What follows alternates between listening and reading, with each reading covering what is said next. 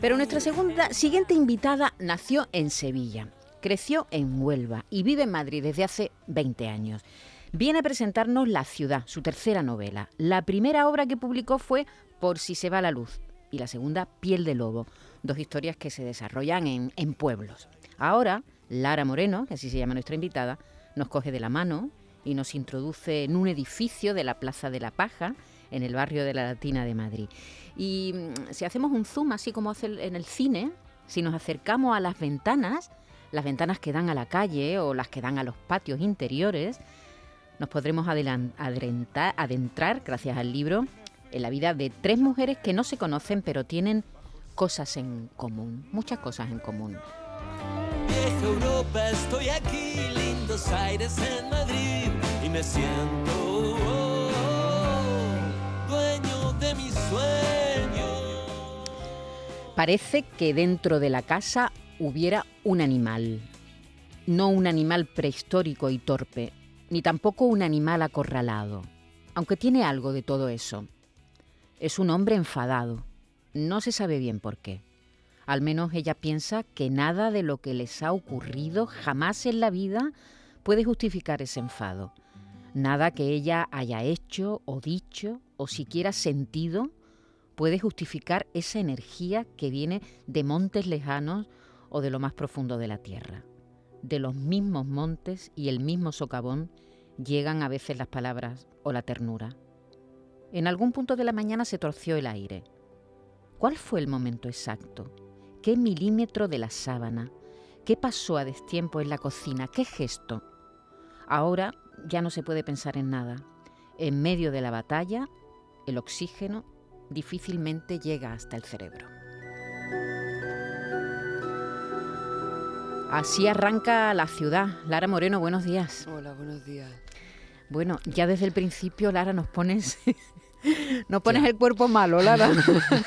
no, te voy a, no te voy a decir el final, no te voy a decir el final. bueno, el final lo sé, yo lo sé. Ya lo hemos leído. claro. claro, porque tanto David, algo que me acompaña aquí como yo, eh, ayer terminamos de leer eh, la novela. Por cierto, te queremos felicitar, Lara. Muchas gracias. Nos ha, nos ha encantado. Eh, aunque la historia sea la que cuentan, ¿no? Hay que decir que, la historia de la, ciudad es la historia de tres mujeres que, no se conocen entre nada, eh, de nada, que hay un momento en que comparten un mismo edificio, que viven en distintas casas de un mismo edificio pero que aunque ni siquiera a veces se saludan o se saludan eh, rara vez, eh, comparten muchas cosas, aunque vengan de mundo tan distinto, ¿no, Lara? Sí, bueno, bueno, primero, bueno, gracias por, por invitarme. Mm, yo espero que los lectores y las lectoras que se acerquen al libro eh, lo disfruten de alguna manera, aunque sé que, es un libro duro.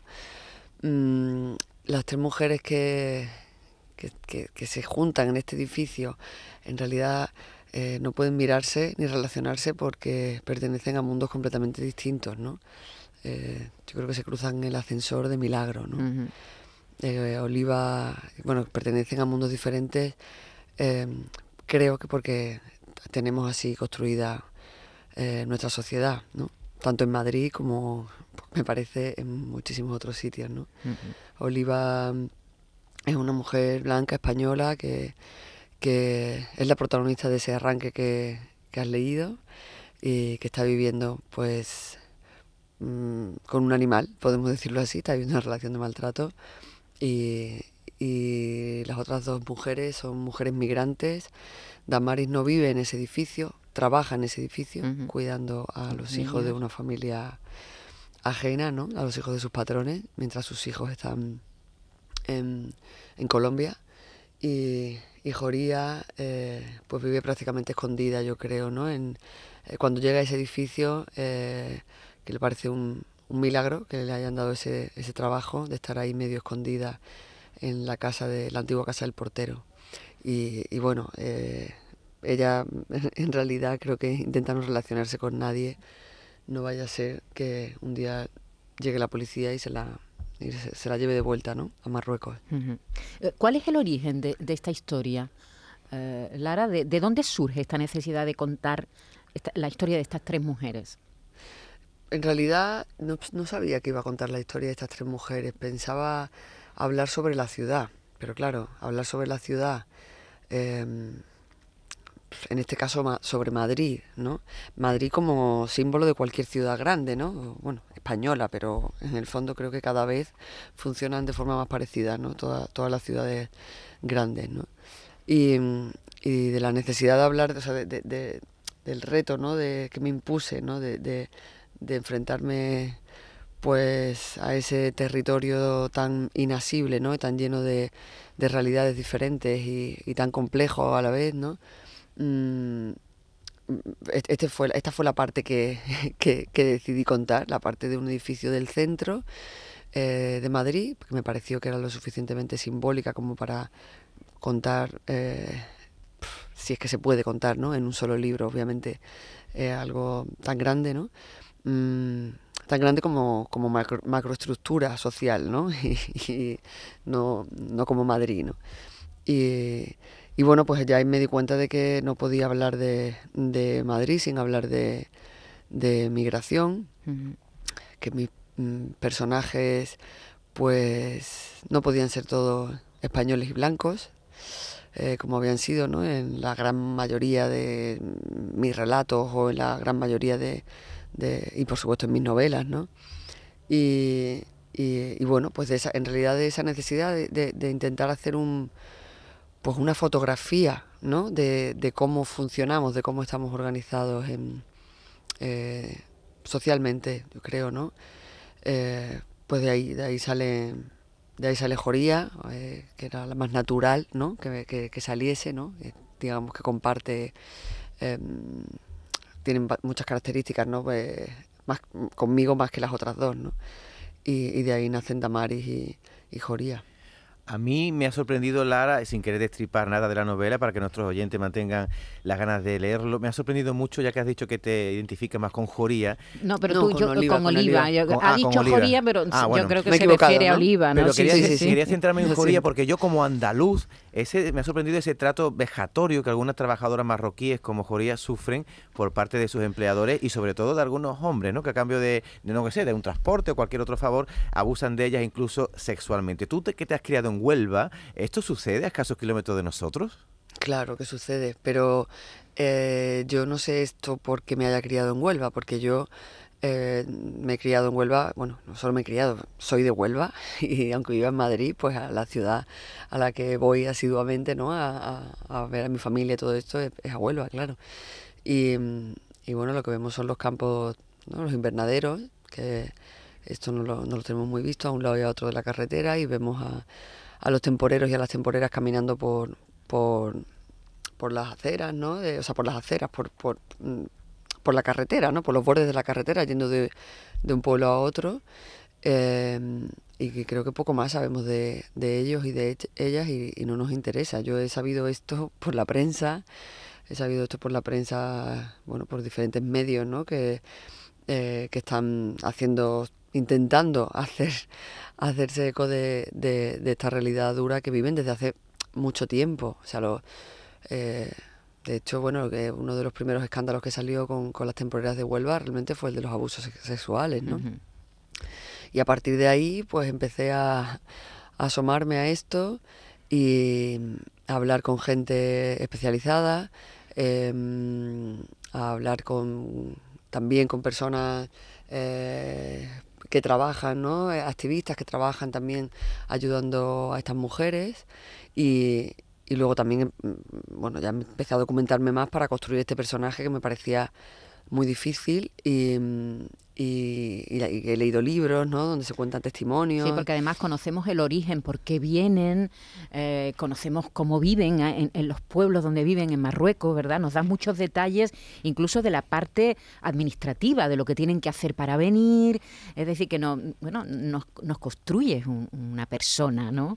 No nos dice simplemente una inmigrante, sino Joría tiene, bueno, su propia personalidad, su propio conflicto, y además un conflicto pues muy de actualidad, un hijo que no se sabe muy bien dónde está porque se ha escapado de su casa y quiere, y quiere venir a, Europa, ¿no? decir que, y luego está Damaris, esa mujer colombiana que trabaja en una de las casas de este edificio, cuidando de dos niños pequeños, ocupándose de las tareas del hogar, y como tú, y como tú dices, luego ya nos meteremos con Oliva, y como tú dices, eh, dejando a sus hijos a miles de kilómetros, criando y cuidando de, de otros hijos, eh, con ese desarraigo, ¿verdad? También conocemos las circunstancias de Damaris, por qué viene a España, qué le ocurre antes, de venir y también eh, nos cuentas cómo se organiza todo, todo el viaje, ¿no? La presión de los familiares, ¿no?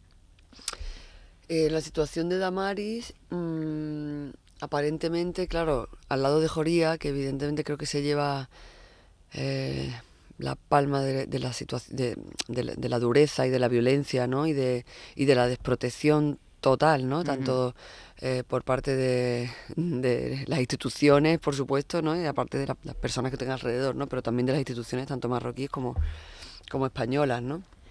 Eh, la parte de, de Sadamaris es un es un personaje que bueno que, que, he intentado que represente pues a toda esta migración eh, latina em, que, hay bueno, en toda España.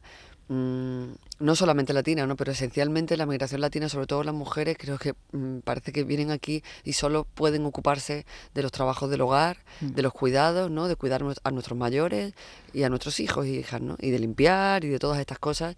De este trabajo, estos trabajos que, que, que históricamente han sido obviamente y todavía siguen ¿no? relegados a las mujeres, Em, y que y que, y que bueno, y que en realidad ella, mm, o sea, ahora ha cambiado, claro, la, digamos, eh, la, em, la estructura social ¿no? de, de, nuestro país, pero hace muchísimo tiempo, o sea, ahora este, estas cosas las hacen mujeres migrantes, ¿no? Pero eh, hace muchísimo tiempo eh, este trabajo que hacía Damaris pues creo que lo hacían bueno, con muchísimas andaluzas, ¿no? Y, o extremeñas, ¿no? Gente del sur que se iba también a Madrid y a otras ciudades del norte eh, a trabajar de interna, ¿no? O sea, esta figura realmente la conocemos, ¿no? Un trabajo de servidumbre que ya como además te daban un trabajo en una casa, ¿no? o sea, cuánta gente de pueblo, ¿no? En los años 50 y eh, se ha ido a Madrid a, como, bueno, a servir. A, servir. Con 14 años, con 15 años. A servir y como te dan una casa y te dan comida, pues casi que ya no te tienen que pagar. Sí.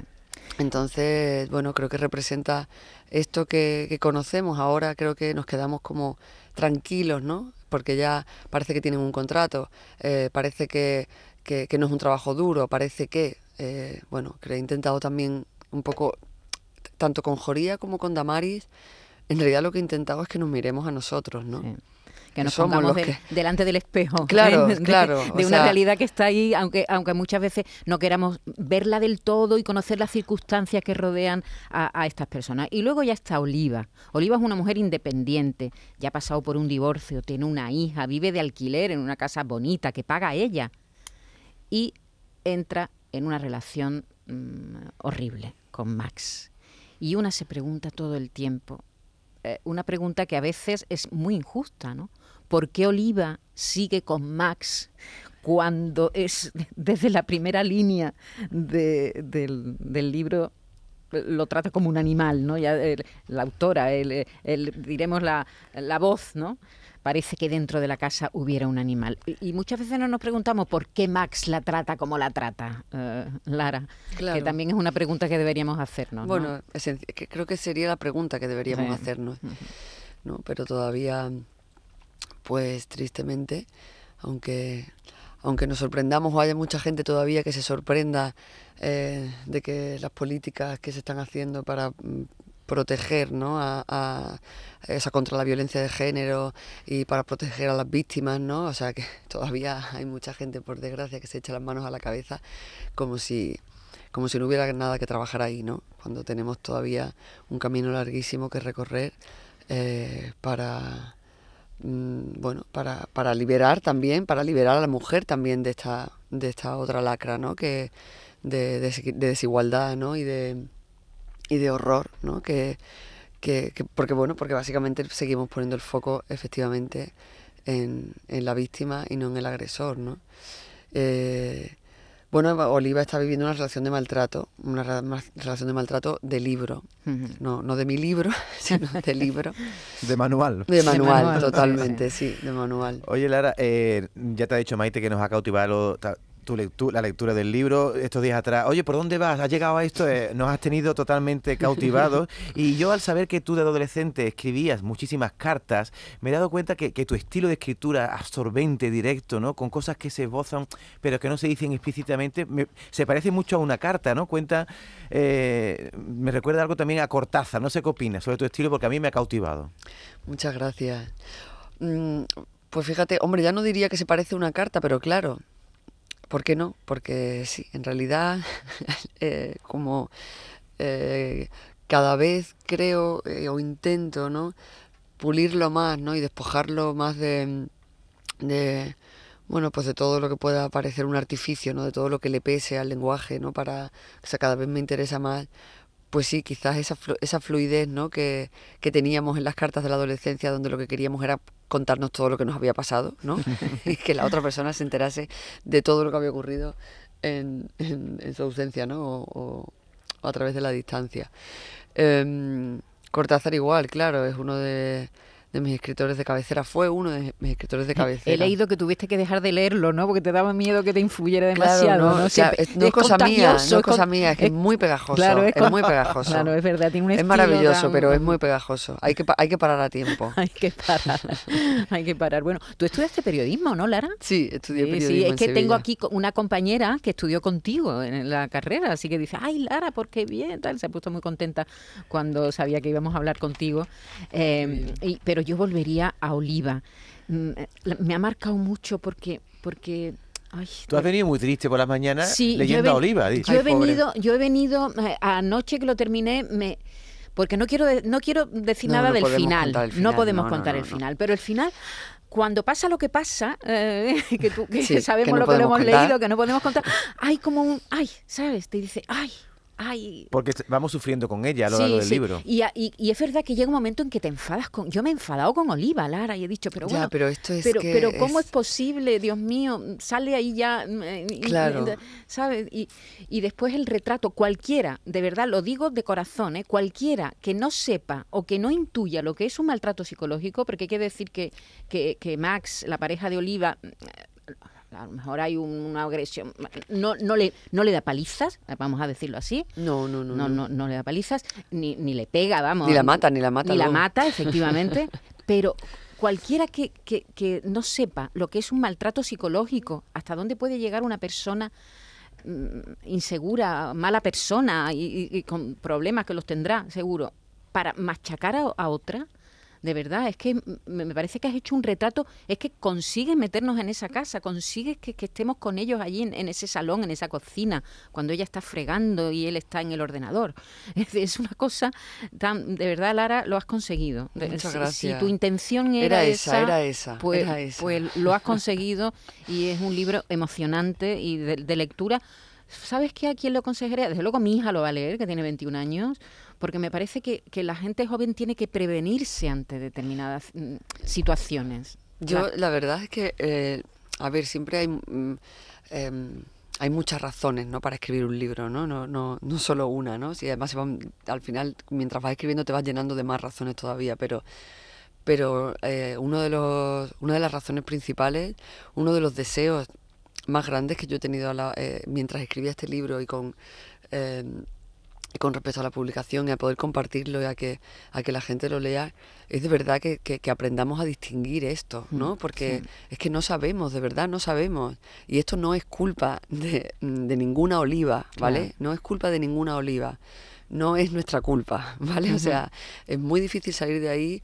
No nos preguntamos por qué Joría eh, sufre lo que sufre en ese campo de Huelva. No nos lo preguntamos, no nos preguntamos por qué no sale corriendo del campo, por qué no atraviesa la verja y se va a su país corriendo, pero por qué no. No nos lo preguntamos, no, tampoco nos lo tenemos que preguntar de, Oliva, ¿no? O sea, las agresiones, eh, los, mm, las relaciones que están basadas en el sometimiento, en el poder, eh, funcionan así.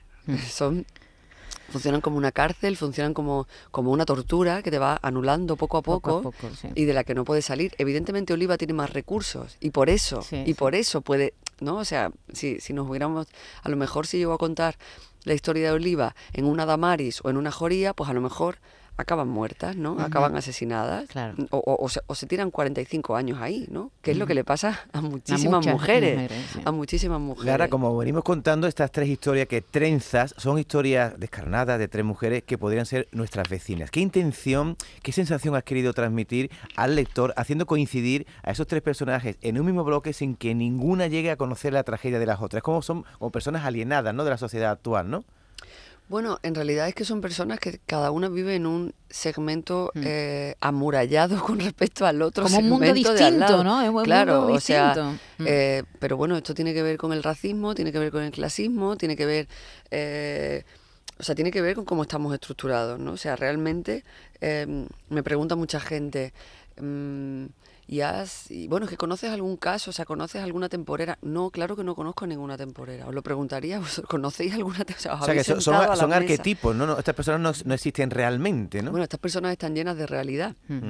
Claro, como existen, o sea, me- obviamente me he basado en, en- en muchos testimonios, ¿no? Y en para construirlas, pero me refiero eh, eh, en ese edificio, pues está Oliva, que es la única que vive en el edificio. Damaris trabaja para una Oliva cualquiera, otra, ¿no? Que vive en otro piso y, y Joría está todavía en un estrato todavía más abajo porque Sí. además es una inmigrante ilegal. Ilegal y escondida, no Entonces, puede apenas quiero- dar la cara allí en el Claro, en no se puede, no se, no se pueden, no, no se pueden mirar, o sea, no se puede mirar, no se puede mirar porque es que realmente eh, creo que no nos miramos, ¿no? En fin, eh, en la ciudad también Oliva encuentra encuentra obstáculos. ¿eh? Encuentra obstáculos en el médico, encuentra obstáculos en la policía, Claro. encuentra obstáculos eh, la psicóloga y encuentra obstáculos por donde va que, que- que parece que, que no se enteran. Querida Lara Moreno, ha sido un placer hablar contigo. Ya te lo vamos a decir otra vez, nos ha encantado la novela. Muchísimas La gracias. recomendamos desde aquí. La Gracias. ciudad, la tercera obra de, de Lara Moreno, eh, editada por Lumen. Que tengas mucha suerte. Gracias. Eh, yo voy a leer una crítica que te hizo Güelbenzu, el escritor y crítico literario. Escribió sobre la primera novela de Lara Moreno, Por si se va la luz, que tú has leído, ¿verdad? Sí, Yo me sí, sí. enamoré de Lara en esta En novela. esta novela. La Qué maravilla. Dice Güelbenzu, es una escritora de una vez. Sin duda, tiene una escritura compleja, vigorosa, rigurosa y que no desmaya. Tiene una historia que contar y sabe llenarla de detalles y pensamiento que su escritura recoge en lo pequeño y en lo grande. No hay nada gratuito. En fin, un hallazgo. Bueno, lo que dice Güelbenzu, que lo firmamos. Lara, un abrazo. Un abrazo Muchas a gracias. vosotros.